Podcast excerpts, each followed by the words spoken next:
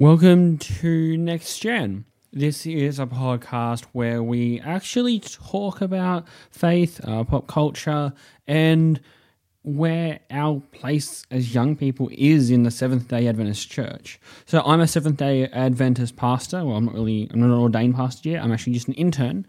And I'm starting to make a podcast to help explore not just my own spirituality, but maybe to help you explore yours. Maybe you've been questioning spirituality, maybe you've been doubting, and that's all well and good. So I hope we can all go on a journey together. Um, as I said before, this podcast is called Next Gen because we are the next gen, and then there's another generation after that, and another generation. There's always the next generation. Um, so this is really questioning how we as a church have been doing things and how we as a church are going to do things into the future. So, in this podcast, we're actually going to explore the idea of service and what that looks like in our current church and what it could look like if. Uh, if we were not just living up to what the word means, but also some biblical concepts and also understanding some basic ideas of of service in our world today and in our church. So, why am I actually making this podcast?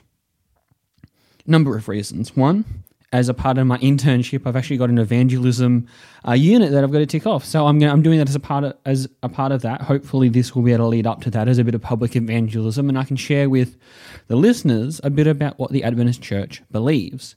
And another reason why I'm doing this is for my own spiritual growth. And the final reason is um, to really teach myself digital media in a in a really cool way. I've already had a YouTube channel which hasn't been very successful, but it's mostly been teaching myself how to video edit, and from that. I've learned how to do things for my own church ministry uh, to make really effective digital content content for the online space. So today, as I said, we're going to explore service, and we're actually going to have a quick read through um, a passage in the book of Hebrews, in Hebrews chapter 13. So you don't need to get your Bibles out if you're driving. I'll read it in just a second. Um, and what it's going to be is, yeah, we're going to talk about service, talk about what it looks like, and talk about how you can be involved in service. And service affects many different dimensions, um, not just our how we act to others, but how we act to God and how we act as a congregational church. Um, and for those that you don't don't know what a congregational church is, a congregational church is a church where the primary structure in the church is the local church body. So, if you guys have your Bible, or if you just want to what your listening ears on, I'm turning to the book of Hebrews. And right now, I'm just flicking through my Bible. I should have had this ready beforehand, but we we'll get there right now. And um, it's actually a brand new Bible. This one can't really make excuse of a pastor. It should be right there. Here we go. Uh, it's Hebrews chapter 13. And in Hebrews chapter 13, this is what it says it says, Let mutual love continue. This is from verse 1. Do not neglect to show hospitality to strangers, for by doing that you have entertained angels. Some have entertained angels without knowing it. Remember those who are in prison as though you were in prison with them. That's a big challenge. Those who are being tortured as though you were being you were being tortured. Let marriage be held in honor by all, and let marriage be kept undefiled. For God will judge fornicators and adulterers. Now, uh, verse 5 now. Keep your lives free from the love of money, and be content with what you have. For he has said, I will never leave you or forsake you. So we can then say this with confidence The Lord is my helper, I will not be afraid. What can anyone do to me? Now, verse 7 Remember your leaders, those who spoke the word of God to you. Consider the outcome of their way of life and imitate their faith. Jesus Christ is the same yesterday, today, and forever. Do not be carried away by all kinds of strange teachings, for it is well for the heart to be strengthened by grace, not by regulations about food, which have not benefited, not benefited those who observe them. We have an altar from which those who officiate in the tent have no right to eat. For the bodies of those animals whose blood is brought into the sanctuary by the high priest as a sacrifice for sin are burned outside the camp. Verse 12 now. Therefore, Jesus also suffered outside the city gate in order to sanctify the people by his own blood. Let us go to him outside the camp and bear the abuse that he endured. Verse 14 For we have no lasting city but we are looking for the city that is to come. Now, I have preached this kind of idea from um, a pulpit before, but I really thought that I wanted to bring it to a, a podcast setting so that we can really start to question and tear apart and and just toy with some of these ideas. So I hope that some of you really have a basic understanding of what service is. I think a lot of us do, being Christian or just being decent human beings on earth. Um, service is an essential part of being a, a human. We, we naturally want to look after those around us.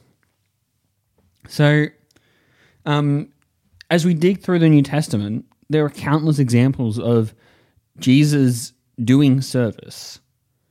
Now, they also give us a, a little bit of a view of, of, what that looks like and how service affects in a, a community and how we could and perhaps even should engage in service and with service. In fact, let's just suggest this service is far more than a physical act of going and doing something for someone. But Hebrews 13, I, I kind of started to unpack that. In verses 1 to 3, now, so those first three verses, which say, Let mutual love continue, do not neglect to show hospitality to strangers, for do by doing that some have entertained angels without knowing it. And verse 3 Remember those who are in prison as though you were in prison with them. Those who are being tortured as though you yourselves are being tortured. That's a that's a heavy challenge. Um, I think I've definitely neglected that, uh, that challenge sometimes. So verses 1 to 3 have what could be termed as instructions uh, for living a basic positive life. Basic human behaviors that uh, have, for many, been forgotten. Um, and they go out the window. Um, perhaps there's people that you've engaged with in times that uh, have engaged with at times that you've now neglected, or people that you've just excluded and you don't even realize that you've excluded them. And it's a really good challenge to actually stop and go, hey, how am I doing with this? It isn't bad to admit that you're doing not doing well because that's an opportunity for you to do even better. Um, further, I guess if we dig, we're digging through this very quickly because I've got a point that I want to discuss. Um, then in the next few verses are some statements about marriage, which, if I'm honest with you, are pretty basic instructions. And if you're finding that to be an issue, that's probably something you need to actually go and bring up with a pastor or with um, someone that can hold you accountable. So, there's some statements of marriage, and then those few verses actually have to do with honoring ourselves and honoring the relationships that we have in our lives. I might suggest that for my generation, they might actually be one of the most relational generations, despite all of the bad press that many people have um, spoken about my generation. Sorry, I might be peeking there. Um, but what does all of these relationship things have to do with service? Now we're going to start to get to the meat of the point of what I want to get to. Service is much more than simply running a food bank or collecting some clothes for the homeless. They're all great things and we should be doing them, and many people aren't. But service could be termed as a shift in focus. A big shift in focus. In our world today, we are currently focused only on the self.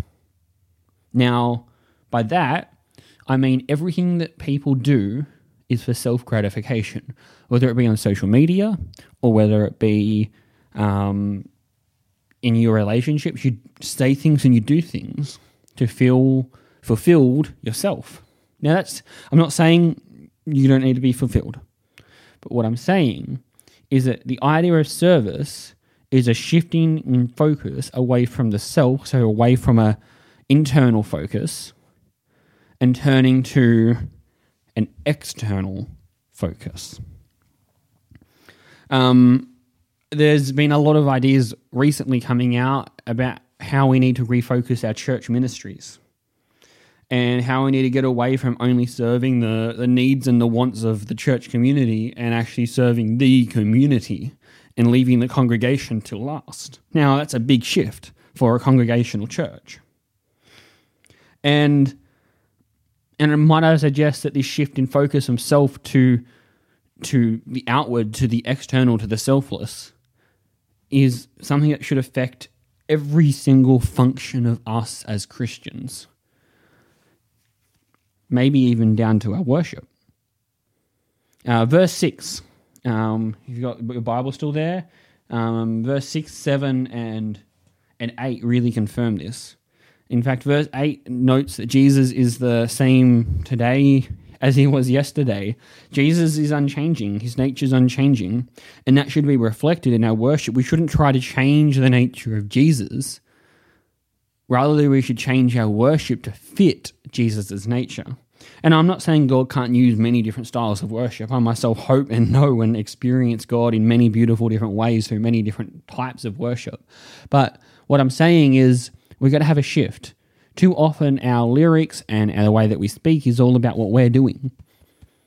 Rather, it should be about what God and Jesus is doing for us and what we're doing in um, in praise of that or in response to that, not what we're doing hoping for a response. Perhaps many have begun to think that they can become a consumer in church, that they can sh- consume their faith and that they don't need to put much effort into it. They don't need to ask for forgiveness, they don't need to ask for. Um, well, not really forgiveness, but what I'm saying is that they, they don't need to be involved in that relationship. They think that Jesus will do all the work for them. And Jesus wants to do a lot of the work, but you've also, like any relationship, you've got to put something in. So let's uh, not try to change who Jesus was. And um, verses 8 to 9 are also a brilliant reminder uh, for us to be careful on how we do worship. Do you know that restrictiveness, this is my own words, restrictiveness, this verses seem to know, actually destroy worship. Who would have thought trying to stop how something is expressed destroys it? Worship is a very experiential thing. If you want it to be selfless, you can't restrict it. And and worship is is really a very personal experience. And if you want it to be selfless by restricting it, you put the focus on the human aspect of that rather than the supernatural part of worship. Now, I've moved very, very quickly through this, and I've got one more question, and then we might uh, talk about more about the future of the podcast. So, one more question is what does it mean to follow the rejected Jesus? The final few verses of this passage talk about a Jesus who suffered outside the gate.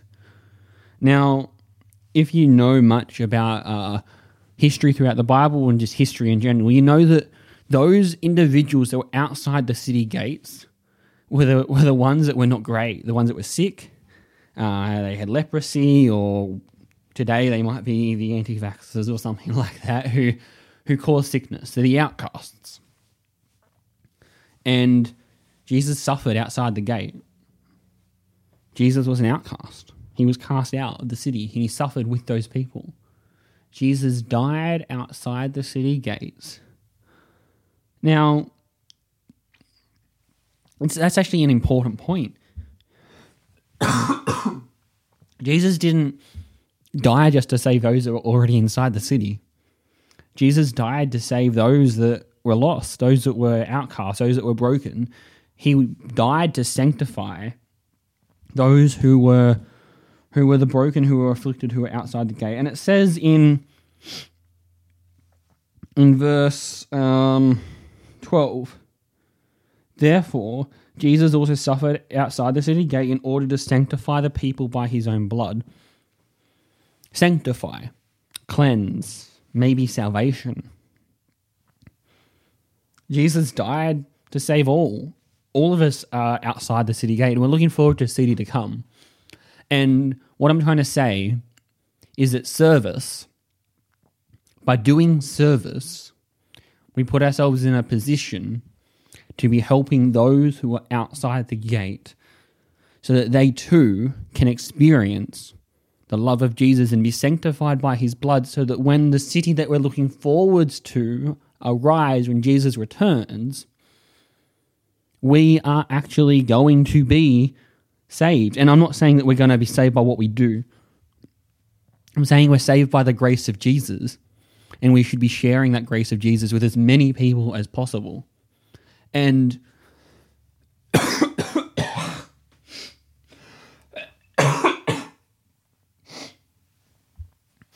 Jesus Jesus didn't just die just to save one person. He died to save all.